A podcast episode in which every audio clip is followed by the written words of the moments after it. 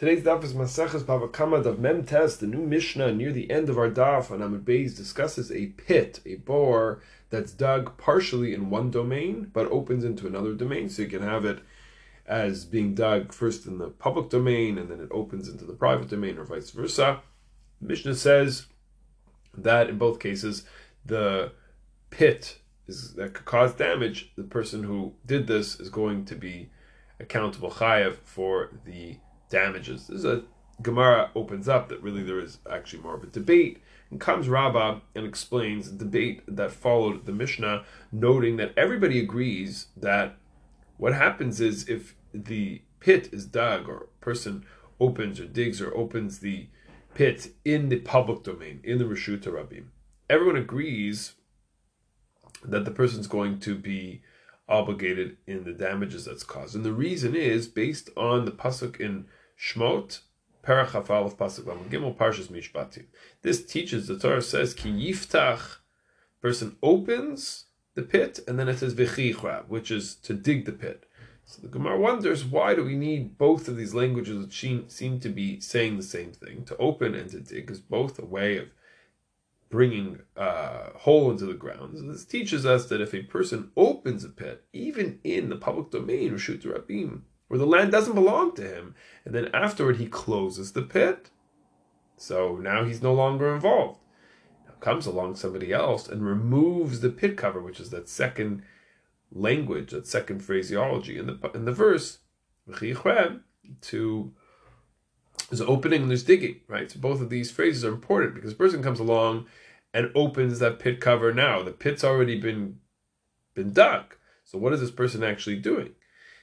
But no, if a person falls in, or even the owner falls in, the one who removed the cover is going to be obligated for the damage that the pit causes. And actually, he's considered the owner of the pit by removing the cover. And the pit, the bore, is now capable of causing injury. Let's plug this into a case brought in Mishpat Torah Kama Simon Ein, where in a shared building that has a roof with tiles, one of the neighbors in the building freed and removed a supporting beam from under the tiles. The way that they would be built is to make sure that the tiles had support. They're not just sitting uh, because on their own they wouldn't be able to bear weight. So they put whoever built it over there put beams underneath to support the tiles, such a way that it that he took it away the beam that it wasn't so noticeable. So time went by. A different neighbor called in a a worker. Somebody came in to go up on the roof over there and to fix the water boiler, the dud shemesh, which helps them have hot water in the home. The worker went up to the roof and he starts walking around. And in the place where the beam had been removed, the tiles fell through and the worker and the tiles were damaged. So who pays? Is it the worker who pays? He's the one who actually caused the damage because he stepped on the spot where the tiles were loose and weren't supported, or the neighbor, the original neighbor, who's the one who removed the beam in the first place. So, what is the worker's role in this? It's what we call mazik be'ones gamor. Totally unexpected, totally out of his control. That damage happens. Nothing he could have done. He never would have gone up there to begin with. No, it's totally out of his control. Therefore, he is exempt. The neighbor, on the other hand, is like our case of chofer bor the takala. Mm, he has to go. He has to pay the worker for the medical bills but he's exempt on the monetary side. Removing the beam created a pit, and the tiles are like a cover, but they don't hold the weight of people walking on them.